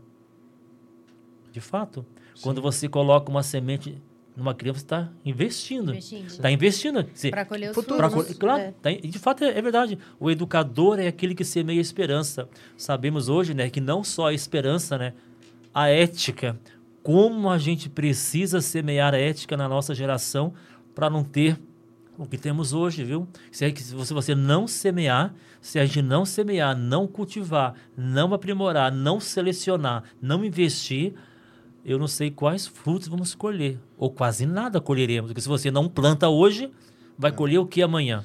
Mas talvez a ideia de quem cuide disso seja essa, né? É Sim. mais fácil Claro. cuidar, manipular. Enfim. É mais fácil você. É mais fácil aquele que está no topo, né? Não fazer, Sim. não permitir e não incentivar e não propor. Porque daí eu posso manter essa estrutura né, decadente, usurpadora, E dependente, assaltadora. né, de quem tá lá em cima, né? Inde- independente de quem. Seja lá em cima, seja do lado, seja na, na ponta, independente. Porque o pai que não semeia, o pai que não educa, ele vai colher também. Depois, os frutos não serão aqueles que você gostaria. Depois não adianta pôr a mão na cara e falar, nossa, onde foi que eu errei? Uhum. De repente em tudo. Com certeza, né? Porque Augusto Cury fala pais brilhantes, mentes brilhantes, alguma coisa assim, né? De fa... O que é uma mente brilhante? Que pensa, que reflita, que sabe interagir, né? Então, ser pai, ser mãe também não é para qualquer um. Né? Sim. Aí, ninguém É muita nasceu pai. responsabilidade, Ninguém nasceu pai, ninguém nasceu mãe. O pai é educador, a mãe é educadora, a igreja é educadora, a sociedade, a rua educa, o clube educa. Quer dizer, tá todo mundo, né? Mundo pra- exerce influência, né? porque, claro, influencia na tua vida, mexe com você, né? Então, eu creio muito na educação, valorizo muito a educação. É, Nós somos frutos do, do meio, né? Não é só Sim. da, de onde nascemos, é do meio que convivemos, né? Sim, sim. Ah, Tá, e o senhor, se o senhor não fosse um- uma pessoa que tivesse no meio de igreja, tivesse frequentando, Sim, né? sim. Deus não tivesse ali a todo momento no, no teu meio, provavelmente o senhor não, não seria um padre hoje. Com certeza, eu creio que não. T- Tava lá atirando em vagabundo na ponte. Nossa, Até hoje. nem fala. Ó, o Rafael mandou assim: minha filha é do coral da Perpétuo Socorro e ama suas missas. A Maria Clara. É. Que bonitinha. A Sandra Gonçalves está aqui. A Jaque falou assim que ganhou a noite escutando o padre falar. Não, aí agora tem que falar com- o porquê Dracena, né? É, como chegou em Dracena, né? Interrompi Jaqueline, aquela hora lá, né? a Jaqueline Crepaldi é lá de Siderópolis, Santa Catarina, Diocese de Criciúma, sul do Brasil. Ao povo de Santa Catarina, abraços, lembranças ao povo de Siderópolis. Lá morei seis anos. Os meus primeiros seis anos de padres, de padre foi lá, no Colégio Dom Orione, Seminário São Pio X e a Paróquia Nossa Senhora Aparecida. Ao povo de Siderópolis, meu abraço, meu carinho, viu, Jaque? Por que Dracena? Dracena eu estou aprendendo a amar, né? até porque ninguém ama o desconhecido, né? Cheguei aqui em Dracena, E também ninguém ama Dracena assim do nada. Assim, Ó, só que ela mandou aqui, ó, Cadê?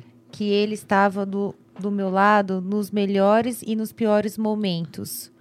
Que me levantou quando eu mais precisei. Sempre deu os melhores conselhos para o meu bem, mesmo puxando a orelha. E ele puxa com, e ele puxava com amor. isso, Foram os melhores seis anos. isso. De fato, acompanhei muito a trajetória dela, do pai, da mãe, da irmã. E, e a gente se acompanha até hoje, mesmo distantes fisicamente, mas unidos pela mesma fé, né? Essa é a beleza da amizade. Amizades que são eternas, não só para aqui, para um lugar físico, mas para uma eternidade toda. Dracena. Eu não conhecia a Dracena. Normal. Até, a- eu não conhecia a Dracena até fevereiro do ano passado. Né? Ouvi falar, não me recordo, mas eu não conhecia, nem de falar muito e nem de ter visitado. Em fevereiro do ano passado, eu ouvi falar porque a Diocese de Marília fez um convite para a congregação dos padres orionitas para uma possível missão em Dracena, uma possível obra em Dracena. Esse convite foi feito em novembro de 2021. Depois, em fevereiro de 2022, né, eu ouvi falar de Dracena, região oeste, Alta Paulista, né, Diocese de Marília, papapá, essa cidade. Daí eu comecei a pesquisar. Dracena, Mandou um Google lá, falou, "Que onde fica esse trem? Dracena, depois o povo, a origem, né, entrar no a Facebook e história, diz, onde que eu tô indo? a história. Daí comecei a pesquisar, sem saber que um dia, vi- que um dia viria isso aqui morar aqui. Daí no dia 5 de maio, fez um ano agora, dia 5 de maio do ano passado, aniversário do Padre Márcio, na paróquia Santo Antônio, Granja Viana, o Padre Luiz Miltelli, provincial, passando por lá para presidir uma missa em ação de graça pelo aniversário do Padre Márcio, que era o pároco da paróquia Santo Antônio. E ele me chamou para uma conversa. em uma das salas da, da matriz Oswaldir, nós fomos convidados para assumir uma obra e uma área missionária pastoral lá em Dracena. E eu estou pensando em encaminhar você para lá. Um será você. O que você, o que você me diz?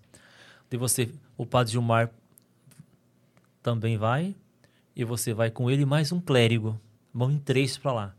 5 de maio do ano passado. E isso era, era, era umas seis e meia da tarde essa conversa.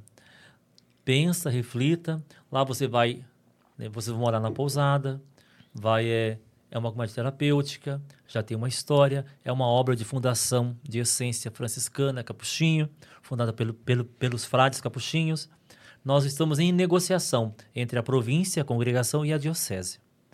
Falei, Padre Luizinho, eis-me aqui. Naquilo que precisar, eu vou. Só que eu estava em curso ainda na minha pós-graduação. Né?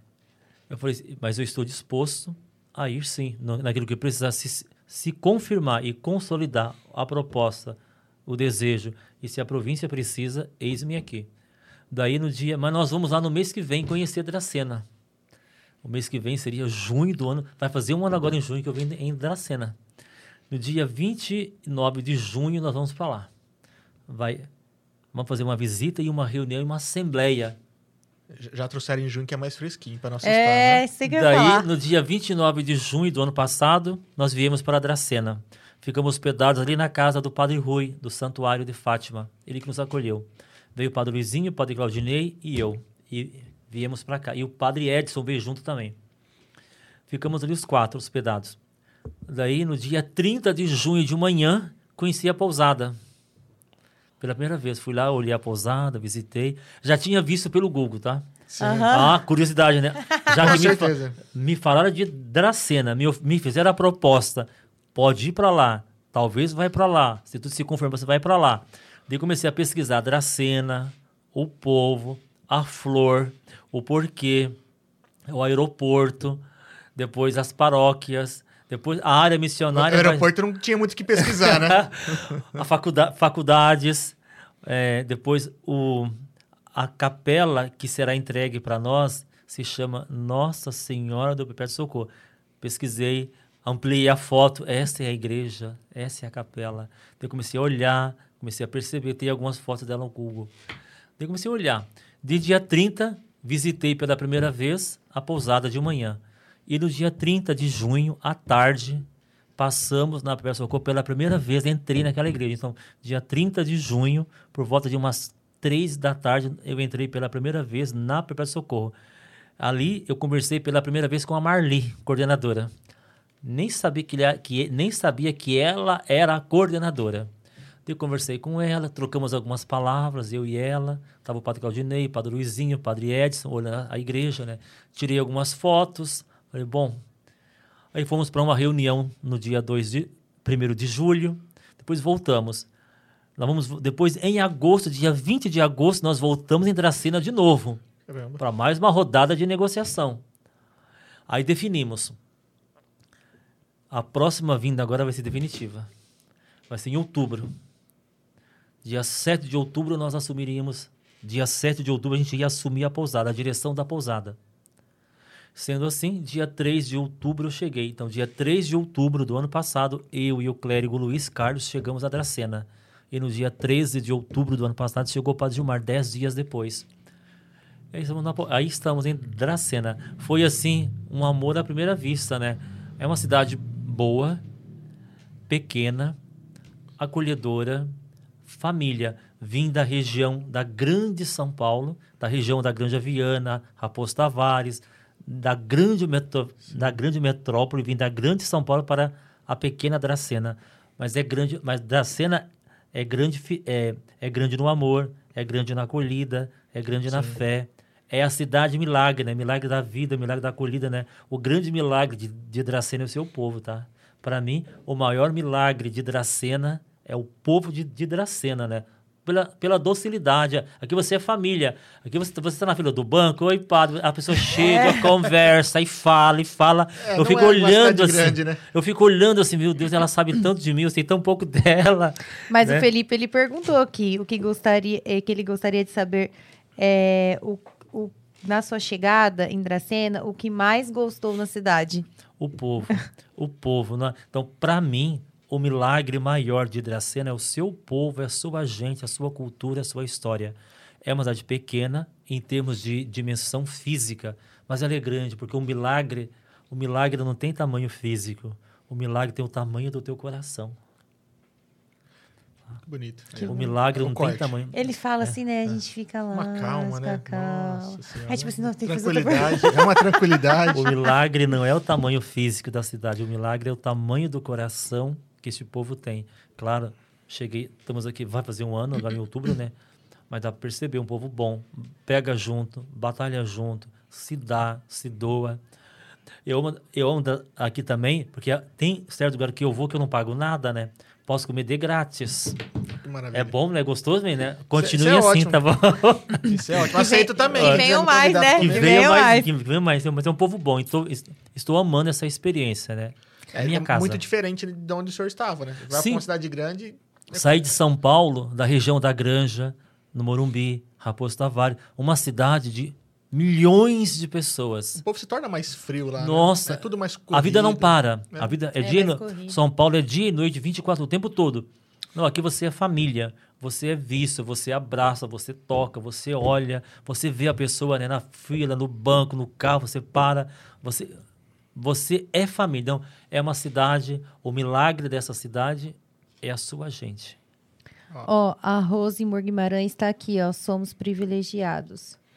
E que eu ia perguntar, peraí. Ah, ah tá, tem... pode falar. Não, eu ia falar que minha mãe tá aqui, falou, ó, é, eu falei que tinha muitas histórias. E a Zélia Maria Trindade Pereira mandou, Padre Oswadir mudou a, a vida da Perpétuo Socorro, eu admiro muito. E a Rosimota mandou, é muito emocionante a história da vida do Padre Oswadir. Falando da Perpétuo também, vai ter agora um evento, dia 10 do 6, né? A Quermesse. Isso. Perpétuo Socorro. vai ser a sua primeira quermesse aqui. A primeira, já a primeira festa do milho foi assim, ó. É maravilhosa, né? Nossa, né? Ninguém é esquece a primeira vez, de fato. de fato, a primeira. Ontem eu falava para eles à noite, na ah. nossa reunião, na nossa penúltima reunião. É minha primeira. A Quermesse volta depois de três anos. Né? Depois de ter, ela tá voltando. Sim. Volto com a vai ser dia 10 de junho às 18 horas a missa. Pela primeira vez na Perpétuo Socorro, a presença do bispo de Marília. Ele vai rezar a missa das 18 horas, no dia 10 de junho. Depois da missa com o bispo, a quermesse. A nossa primeira quermesse enquanto padres orionitas com a Perpétuo Socorro, né? Graças a Deus está tudo caminhando bem. Eu né? senti um assim. Nossa. Vamos ver se eu vou continuar amando Dracena depois dessa quermesse. claro, assim, a, a mesma é, coisa foi, a mesma coisa foi com a festa do milho, não sabia, é. né? Hoje eu olho para a festa do milho assim, ó, uma festa, um evento que eu estive antes, durante e agora eu tô junto depois, quer dizer, Sim. você vive as três experiências, Sim. né? Na que estou agora, estamos na preparação. Envolve muitas pessoas, muitas atividades, muitas coisas por fazer, né? Sei das carências. É uma comunidade boa, tem perspectiva de crescimento, tem povo, tem público, tem lideranças, né? Precisamos de muitas coisas, de fato. Né? A Papel Socorro está caminhando para ser, com a graça de Deus, com a graça do nosso bispo, com o nosso provincial, daqui a algum tempo uma paróquia. Ela caminha para isso, ela caminha, ela está seguindo o seu curso natural. Sim. É uma caminhada. Na igreja, para nós, é tranquilo. Começa com uma área missionária, uma área pastoral, vai trabalhando, vai evangelizando, vai chamando. Né? Além de, de, ter, de ter a mãe como padroeira, que é a Perpétua Socorro, nós temos também São Luís Orione, quer dizer, que impulsiona, que está junto, né? Eu não faço nada, é nós é que fizemos juntos, é nós que estamos fazendo, né? Eu só posso fazer porque existe a Perpétua Socorro. É, eu só posso ajudar porque existem eles, né? Eu só posso estar junto porque tem uma comunidade que participa, que abraça, que luta, que soma. Eu vejo que eles amam aquela igreja. Nossa, aquela igreja assim, ó, eu digo, aquela igreja tem, ela tem um pedacinho já no meu coração, assim, bem, bem guardado, assim, ó, que pensa, que reza dia e noite, porque você se apega, né? Você se apega, você se, se, se aproxima, se apega, você sente, né? Passar por ali é passar em frente, passar por ali e não olhar para aquela igreja, porque lugar, olha, dói na alma. Então, eu passo ali inúmeras vezes no dia, paro muitas vezes, porque ela me chama, aquela igreja me chama, aquela comunidade, ela me chama, ela me chama, eu sinto um amor muito grande por ela, né? Quero dar o melhor de mim para ela, né? Quero dar o melhor de mim para ela, ela comunidade, para ela, né? E quero que ela seja, desejo, né, que ela seja com a graça de Deus a paróquia dos sonhos daquele povo, né? É isso, né? Dos sonhos que Deus possa sonhar também conosco enquanto paróquia. Na verdade, Deus sonha todo dia. Nós que temos que aprender a sonhar com Ele, Com ele. caminhar com Ele e fazer com Ele, né? Se nós queremos ser uma paróquia, nós temos que acolher mais, abrir mais, né? convidar mais, assumir mais, né? E graças a Deus é, é perceptível e é visível que as pessoas estão aderindo, né? Exemplo, a nossa missa da manhã, do domingo, oito e meia da manhã, a igreja se tornou pequena para tanta gente. Legal. Nós temos que pensar em uma missa, em uma segunda missa no domingo, no final da tarde, no começo da noite. Né? Estamos aqui pensando e rezando, porque na medida que é a comunidade, que eles respondem e demonstram que querem, que vão assumir, nós temos que o dever de oferecer, né? É a missão nossa enquanto igreja oferecer o melhor produto, oferecer Deus para as pessoas. E as pessoas têm sede de Deus, têm fome de Deus. E eu percebo ali, né, cada missa que a gente, cada missa que eu rezo, também é a mesma coisa para o Padre Gilmar, cada missa que ele reza, cada missa que nós rezamos, as pessoas vêm. E cada dia um rosto diferente. Cada missa, uma pessoa diferente, alguém diferente, né? Eu atendo ali todas as quartas-feiras de manhã, das 8h30 às 11h30. Tem dia que eu fico sem almoço, que vai até meio-dia, meio-dia e 10, meio-dia e 15, né? Já não tem mais aquele pique para almoçar. Cansa a mente. Depois tem que voltar às três da tarde para rezar a missa. Depois você volta para casa e volta à noite, vem para cá. Mariana e Pedro, aquele assim, tomei um banho, deitei, Fica acabado. a consciência is- fisicamente acabado, Sim, sim. mas a consciência tranquila, serena. Quantos que ali passaram numa quarta-feira? 10, 15, 20 histórias. É confissão, é aborto, é morte, é vingança, é ódio, é raiva, é mágoa, é praga, é tanta coisa que a gente. É tanta coisa que eu ouço ali que, que as pessoas partilham. Quer dizer, Sim. são tantas dores cansa e nos cansa qualquer sacerdote que se cansa humanamente porque é o- somos humanos Sim. mas a sensação eu pude dar um pouquinho pro meu irmão eu pude ser uma gota de esperança eu pude emprestar os meus ouvidos e às vezes eles não querem nada mais e nada menos que um ouvido para ouvir um coração para escutar e uma mão para abençoar e uma só isso Porque é isso, né? A gente procura muitas vezes, muita não, na grande maioria das vezes a, a igreja procura Deus por isso, por, por uma dor, né? Uhum. A gente tá, às vezes, com algum problema e precisa de alguém para falar, de alguém para para se abrir ou receber um, um conselho, de alguma maneira pôr para fora, né? É, acho que a grande maioria é isso que escuta lá dentro da igreja, né? Sim, já, esse, muita esse dia, dor, né? uma turma de catequese me perguntou, padre, mas o que que o senhor ouve tanto das pessoas quando o senhor põe aquela fita roxa? Ah, A fita, quer dizer, ente- entendi. Sim. Quando eu coloco a estola, ele falou fita, né? O que, por que que o senhor ouve tanto? O que que as pessoas falam tanto para o senhor? Olha, o que as pessoas falam tanto, você ainda não fala, meu filho. Agradeça a Deus Ainda bem. um adolescente, 13, 13 para 14. Mas eu falo, tô falando, mas eu estou conversando com o senhor. Sim, você conversa, nós estamos conversando. Mas o que elas me procuram e o porquê a sua idade ainda não não passou por isso. Não tem bagagem suficiente. Não, não tem idade, não tem bagagem e reze e para fazer uma escolha diferente, filho. Sim. Você- Eu, eu expliquei, é uma confissão, ali se ouve, ali não se fala mais. E de fato, e você percebe que quando nós chegamos aqui na Perto Socorro, tinha duas missas, a quinta-feira à noite e domingo de manhã. Então nós criamos missa na quarta-feira de tarde, adoração na quinta-feira à tarde, primeira sexta-feira do mês, missa do dia 27 cada mês, ampliamos, né? Colocamos reuniões todos os meses, né? Para poder dar vida para a comunidade. Sim. Depois criamos, né? Isso aqui, isso aqui, criamos um grupo de missionários de Dom Orione, missionários de Nossa Senhora do Perpétuo Socorro e missionários de São Luís Orione. Para quê? Para levar o quadro de Nossa Senhora e o quadro de Dona para as pessoas. Levar. Não é só cuidar de quem vem. Também nós cuidamos de quem vem na igreja e cuidamos daqueles que não podem vir pela idade, pela doença, pelo sofrimento, né? Então, e aqui também a gente visita, eu visito muito, né? Doentes, casas, hospitais, velórios. Eu tenho paixão por hospital. Eu tenho paixão por velório. Amo celebrar para morto. Amo, amo, amo de paixão. Abençoar morto, rezar para os mortos. Eu amo. Eu vou, se, se estiver aqui no cemitério dez vezes no dia para rezar por alguém, padre, mas por que você ama rezar pelos mortos? Se alguém não amar, alguém vai perecer. Sim. Alguém tem que gostar dessa função de ir ao cemitério, de consolar e de, de saber consolar. Que naquela hora você pode ganhar, pode perder de vez. Que- que tão são, fa- bom, e são bons ouvintes, né? Sim, sim, claro. Né? De fato. reclama, né? tá De lá. fato, tá quietinho, né? Então eu, eu gosto muito, né, de, de dar essa assistência. Isso eu como padre é dever de todo sacerdote, mas eu falo por mim. Eu gosto dessa dessa experiência, isso é experiência pastoral, acompanhar as pessoas, cuidar das pessoas. Por onde eu passei, sempre procurei cuidar de pessoas, né? Cuidar. Cansa, viu?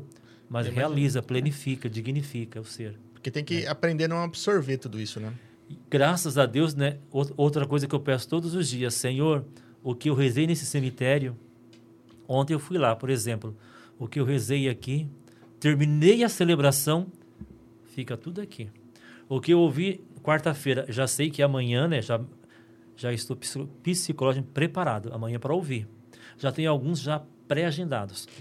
O que eu ouvi, não sei quem e não sei em qual dimensão, mas o que eu ouvir ali, ao sair dali, eu te entrego, porque eu tenho a minha vida, tenho a minha família, tenho sobrinhos, tenho sobrinhas, cunhados, cunhadas, tenho a pousada, tem N funções. Eu não posso carregar tudo na minha gaveta Sim. né? Então tem a minha vida pessoal também, né? O padre não é o padre só o profissional.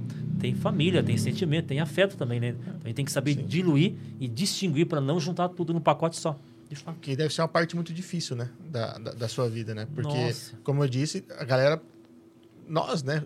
Procura muito Deus, procura muito a igreja num num momento muito difícil. Difícil, é verdade. Então acaba indo lá e tendo que se lamentar, se pedir consolo e pedir conselho. E, e- e como o senhor acabou de falar, o senhor ouve de tudo, né? Coisas que a gente às vezes nem, nem imagina, né? Porque a, a pessoa às vezes tem uma coisa tão forte para falar que ela não consegue se abrir com ninguém mais a não ser Deus. Uhum. Então acho que deve ter umas histórias chocantes aí que deve ter ouvido já. Hum, Ó, a Andréia Marino tá aqui tirando sarro, ó. Falou assim que o senhor adora um de grátis, que a gente tava falando lá. um de graça, É. sim, sim, sim, sim. De grátis é ótimo. E que o padre é ótimo e um grande presente para nós, ela falou. E o Felipe é, Acólito, é isso? Aham. Falou assim que é o nosso futuro Dom Oswaldir. Felipe, acólito, isso mesmo. Mas a comunidade tem elogiado muito, senhor. Tanto talvez não só pelos sermões sem papas na língua, como já comentaram aqui, mas por talvez estar realmente fazendo alguma coisa bacana pela, pela comunidade, né? Como o senhor acabou de falar, é, o senhor faz as missas, celebra as missas e começam a ver pessoas, caras diferentes, começa a aumentar o público, né? E isso é bacana. Talvez estava faltando alguma coisa assim. É lógico, a gente acabou de passar por uma pandemia. As, igre- as igrejas, em geral, deviam estar vazias por conta disso. Mas é legal quando alguém vem realmente dar um, um carinho diferenciado para para eu tenho um carinho né pela Perpétua Socorro eu fiz a, a, a minha é, comunhão minha crisma Ali? tudo ali é, foi tudo ali é. então A sua mãe não sai sim, dali. é minha mãe não sai dali né Uhum. Então ela acaba puxando a gente, mas, sabe? mas eu falo é, Que bom. mas quando eu falo que a gente começa a procurar Deus às vezes por uma dor por alguma coisa eu lembro a primeira experiência de realmente ir na igreja de sentir alguma coisa de ir para lá foi um momento de dor né eu lembro que minha mãe começou a frequentar muito a Perpétua, de segunda-feira tinha grupo de oração, depois que meu avô faleceu, e eu acompanhava ela. Então tem um carinho, tem uma, uma memória afetiva, né? Uma, uma questão de, de acalento, de, de, de alguma coisa que te acalma, né? Então eu tenho um, um carinho pela Perpétua Socorro e fico feliz que ela está sendo bem cuidada. Amém. De fato, é uma boa comunidade, é um povo bom, soma junto, né? Eu tenho um carinho muito grande. Estou aprendendo a amá-la cada vez mais, assim como a cidade também. Um povo bom. E já pegou o calor, mesmo assim tá falando isso. Porque trouxeram ele em junho, né? Era fresquinho. É. Uma hora que bate dezembrão ali, perto dos 40 ali, não é fácil, né? Nossa, O calor aqui é uma região quente por Pra natureza, caramba, é, né? pra caramba. Intenso, né? Sim, Terrível aqui. Sim, sim. É, tá quase no Mato Grosso, né? Mas uma pernadinha a gente cai no, no- no Rio Paraná ali. É quase em a ponte ali, a divisa. Sim, sim, sim, Igual sim. do- Só que, não tem, Iguaçu. só que não tem ninguém Só- armado ali. Eu acho. Ele Não, vai não. ficar fazendo piada com isso. É que eu tô imaginando o padre fardado e armado, pa- Nossa. parando aquelas vans cheias de muamba. Nossa, nem, olha, às vezes eu não me reconheço, é, mas eu passei por lá. Nossa, quando eu olho para as fotos e vejo o passado, de fato, Deus sabe muito bem trabalhar na nossa É vida. pura muamba lá, né? Um monte de vans, fundo falso. Nossa, é. Já passei por ali. É uma, é uma fronteira intensa e agitada. É Sim, intensa e agitada em todas as dimensões. Isso A mesmo. galera passa lá tudo com as orelhas de pé, assim, né? Uhum. Porque... E assim, não, não falando por mal, porque muita gente sobrevive, né? É Cuida das ganha-pão de- famílias, sim, é o ganha-pão. É o ganha-pão de muita gente, Pedro. Não, não- não dá pra, pra julgar. Não. Que bom, porque senão ia me julgar também. Eu passei por aquilo. Tem mais alguma perguntinha? Hum, Tudo que fez. Tudo certo? É. Bom, só tenho a agradecer por senhor ter vindo aqui bater um papo com a gente. Fico feliz. Espero que eu- não tenha falado muita besteira. A- adoramos a, a história de vida, como a gente já comentou um pouco lá atrás. Acho que daria uma, uma novela, talvez uma bela da novela mexicana, desde o início, literalmente, Nossa. desde o início. E, para ver que realmente o, o mundo dá voltas e que o senhor tinha, né? Recebeu o chamado, né? E independente da profissão, do que o senhor estava fazendo, o senhor ia acabar se tornando padre. E fico feliz porque tenha De acabado em Dracena. Acabado não, né? Mas tenha Nós passado, ganhamos esse esteja presente, passando por né? Dracena e esteja cuidando bem da comunidade. Estamos aí, né? Eu, eu agradeço o Pedro, a Mariana, né? A família, a ideia, o convite, né? Estamos aqui, né? Moramos, moro na pousada Bom Samaritano junto com o Padre Gilmar, com o Diego, né? Dois confrades que amo muito e juntos formamos uma comunidade. A pousada Bom Samaritano, como você já sabe, está no coração de Dracena. Sim, é uma obra que fala de Dracena, respira Dracena, agora nos passos e no carisma de Dom Orione, né, que lá se encontra cuidando, né? Então, visitar a pousada é visitar Deus, que ali se encontra em tratamento, precisando também, né? Visite a pousada, ajude a pousada, colabore com a pousada, né? O Frei Moacir deixou suas marcas e as marcas o tempo não apaga. Marcas de caridade, marcas de vida, né? Olhar para a pousada é olhar para a alma do Frei Moacir. A pousada é a alma do Frei Moacir para a Dracena, que ficou, ficou para sempre. É Uma alma que vive, né, até hoje. E essa alma agora foi tocada e é também é, arrastada pelo carisma de São Luís Orione, né? Hoje nós olhamos tanto para a pousada quanto para a área missionária Perpétuo Socorro, né? A gente vê Dom Orione ali, né? A gente vê, né? Logo, logo fazer um caminho da Perpétuo Socorro até pousada, caminho de Dom Orione. né? Estamos e aí, é caminho mesmo É, ali. é, é, é caminho, É, né? é caminho Não é mesmo. por acaso que nós estamos. É, no É. caminho, é uma estrada que começa ali, sai da igreja, vai lá em casa, sabia? Tudo que tem que na volta tem que passar por ali, Tem que né? passar Porque por literalmente é, é mão única. Tem É que ir. É, tem que ir. Se o nosso secretário de trânsito não mudar mais nada em Dracena, Vai continuar, o né? senhor tá pouco aqui em Dracena, mas ó, eu vou falar pro senhor. O senhor vê umas ruas estranhas, umas 45 graus do lado errado, Cuidado. ah, pode se acostumar. Aqui pode ser que um Ah. dia a rua mude de- do nada, assim, do lado pro outro, assim. Ó, a Cristiane Oliveira mandou assim que a, cri- a igreja criou vida com a chegada dos padres orionitas. E hum, é, não viveu, momento, viveu momentos tão importantes da igreja como este ano ela viveu. E está aprendendo cada dia mais com a palavra de Deus. E a Jaque mandou que aprendemos a cada dia com o padre. Ah, a Jaque pô. Crepaldi. Legal. Olha, ela acompanhou até o. A Até Jaque o tá aqui final. até o final. Não, ficou uma galera até o final aí. Muito, muito Eu obrigado. agradeço a Mariana, agradeço o Pedro, a todos que acompanharam, que interagiram, que perguntaram, que questionaram. Se não consegui responder a todos, desculpe, né? Mas estamos aqui para somar, para multiplicar naquilo que precisar, né? Que esse lugar seja um lugar de conhecimento, né? Sim. Aqui, né? Seja seja uma praça de conhecimento, né? Um lugar de conhecimento que muitos que por aqui já passaram e passarão possam agregar, trazer, somar. A sociedade ganha, né? Nós ganhamos, né? Você que está em casa, você ganha talvez de desconectar de outras coisas para ouvir um bate-papo, para interagir, para partilhar no mundo que tudo é quase que passa correndo, né? A gente tem que parar um Sim. pouquinho para sentar. Então, parabéns para você que acompanhou, que interagiu. Eu agradeço a todos, né? E agradeço o casal, a nossa amiga ali também presente. Gabi, A né? Gabi. Gabi, muito obrigado pela presença. E a todos, gratidão. Estou à disposição no que precisar. Eis-me aqui, tá bom? A gente que agradece, e como eu sempre falo para todo mundo, a gente fica feliz com todo mundo que passa aqui, que pode compartilhar um pouquinho da, da, da história, né? A gente sabe que não tem como resumir Sim, sim. tudo. E, e a gente sempre comenta que todo mundo deixa um presente pra gente, né? Sempre e, alguma história, alguma coisa que em algum momento a gente vai lembrar. Em algum momento que a gente estiver pensando, sofrendo, alguma coisa, a gente vai poder se inspirar. E com a história do senhor não é, não é diferente. Eu fico muito feliz de ter recebido o senhor aqui. E se um dia, né, for útil, puder ajudar, as portas estão abertas, espero que volte. Sempre que certeza. precisar da gente para alguma coisa para poder divulgar, seja uma quermesse, seja alguma coisa para Perpétuo Socorro, seja para o Bom Samaritano, enfim, estamos aqui. Conte conosco. E Obrigado. Muito obrigado a quem ficou até agora aí, né? Muito obrigado pela audiência aí. Então, curtiu o bate-papo? Considere se inscrever nas nossas redes sociais. Estamos presentes praticamente em todas aí. E se você não deu o like aí, bicho, ó, o o padre já falou, vai ter que rezar uns par de Ave Maria Pai Nosso aí, porque onde já seguiu. Se prepara pra penitência, viu? É, assistiu até agora e não deixou um like, não se inscreveu. Poxa vida, hein? Maldade. Maldade. Mas, ó, agradecer o Vitor Reinaldi, Gás e Água aqui, que manda sempre uma aguinha pra gente. O Jacobinho, que manda um suco. A cervejaria, que manda uma cervejinha também. Muito obrigado. Isso faz com que o nosso convidado fique mais à vontade o papo daquela fluida, né? E, obviamente, agradecer nossos patrocinadores, a galera que mantém o nosso projeto de pé aqui. É Academia Aquafit, a Tracenense Corretora de Seguros, a Framonção Estética no a Ar, Rede Brinquilar, a Casa de Carne Bandeirantes, a Proeste Chevrolet, o Santa Helena Home Center, a Conecta Telecom, a Fran Monção, Estética no Ar. a Framonção Estética no Ar, Mercado o Mercado Xeléu. Xeléu Você falou, e a- a Rede Brinquilar, você falou? falei, falei, amor, não pode esquecer Então patrocínio, amor. Não pode perder patrocínio. Já tá difícil. Se você esquecer, lascou tudo. Acho que falamos, ó. Então tá bom. Ó, lembrando que na descrição do vídeo tem o link pros nossos patrocinadores e também do nosso convidado. E semana tem mais?